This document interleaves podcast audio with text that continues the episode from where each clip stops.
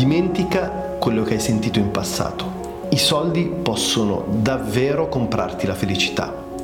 Almeno questo è ciò che afferma l'esperto Michael Norton, autore di Happy Money, The Science of Smarter Spending. Quando chiede alle persone il segreto della felicità, parlano di vivere con uno scopo o di avere relazioni intense, afferma lo stesso Norton. E mentre i soldi possono aiutarti a realizzare questo, se spendi tutto il tuo tempo in un lavoro che odi, ad esempio, scopo e relazioni non ti appagheranno fino in fondo. E oggi voglio condividere con te i tre modi provati dalla scienza per poter comprare la felicità.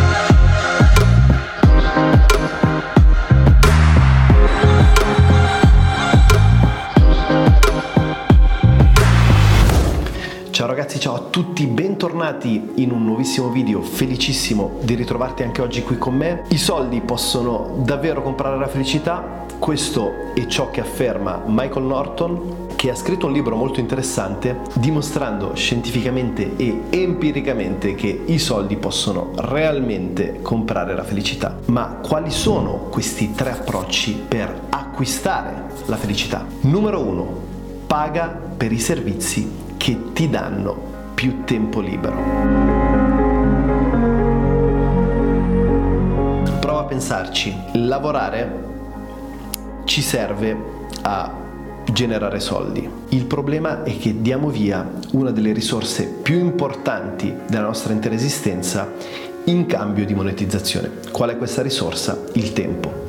Quindi se vai a chiudere il cerchio se con il tuo tempo generi soldi, con i soldi puoi comprare indietro il tempo, perché spesso c'è questa accezione sbagliata dove crediamo che i soldi servano a comprare cose. In realtà i soldi servono sia a sostentarci, ma fondamentalmente i soldi servono a generare tempo.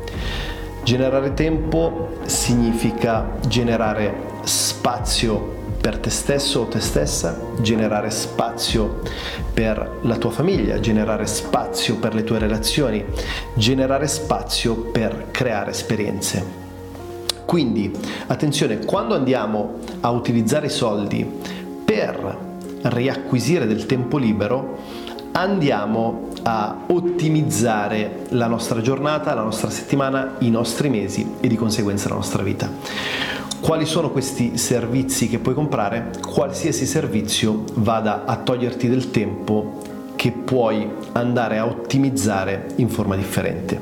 Esempio potrebbe essere una lavanderia, potrebbe essere stirare i panni, potrebbe essere l'house cleaning, quindi il pulire la propria casa, potrebbe essere il babysitting, cioè quindi se hai figli o bambini e volessi spendere del tempo con la tua compagna o compagno, andare a investire in eh, qualcuno che possa prendersi cura dei tuoi figli perché tu possa andare a recuperare intimità e intensità all'interno della tua relazione va sicuramente a innalzare la qualità della tua vita. Quindi qualsiasi sia il servizio che vai a comprare, il concetto è sempre i soldi devono andare a comprarmi libertà e non al contrario a comprare oggetti che servano a creare una felicità, un appagamento apparente,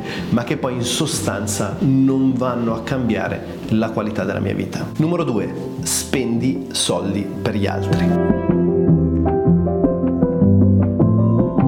Quando fai un regalo, se lo fai sinceramente, se lo fai col cuore, se lo fai perché vuoi farlo e non perché sei obbligato a farlo, nel momento in cui vedi il sorriso della persona che ami ricevere questo regalo penso sia una delle cose più appaganti che possiamo vivere. Non è necessario fare per forza della carità o delle opere sociali. Io in passato ho avuto la fortuna di contribuire minimamente in contesti e situazioni disagiate soprattutto in Cambogia e Thailandia e vedere ad esempio il sorriso di un bambino quando riceve un paio di scarpe perché non ha le scarpe per andare a scuola è un qualcosa che ti riempie davvero il cuore.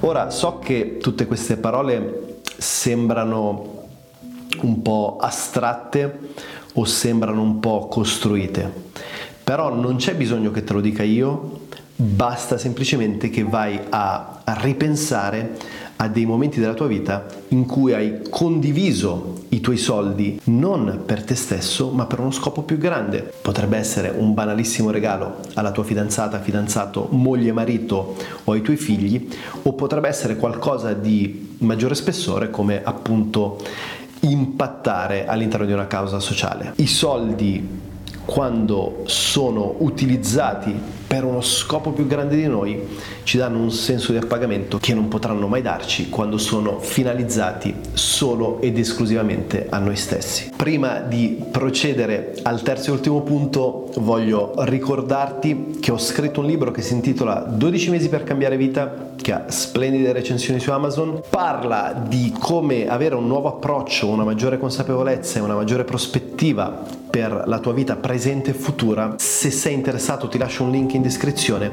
Penso potrai trarre tantissimo valore da questa lettura, quindi mi raccomando, mi raccomando, vai a leggere almeno l'estratto gratuito su Amazon. Terzo punto, acquista esperienze e non cose. Questo è un concetto che ho riportato diverse volte sul canale, l'ho scritto all'interno del mio libro, l'ho scritto in diversi articoli del mio blog. Le esperienze sono l'unica cosa su cui vale la pena davvero spendere i propri soldi.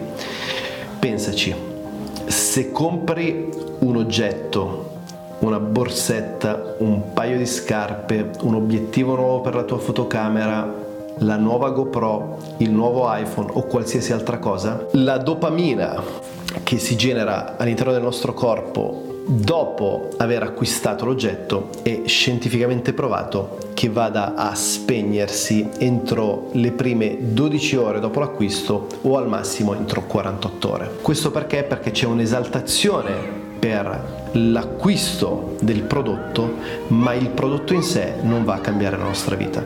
Ovviamente ci sono prodotti che magari possiamo utilizzare per lavoro, quindi se io vado ad acquistare un nuovo computer o una nuova fotocamera sicuramente può implementare la qualità del mio lavoro o migliorare la produttività di quella che è la mia professione, però di base non va a cambiare drasticamente la mia vita.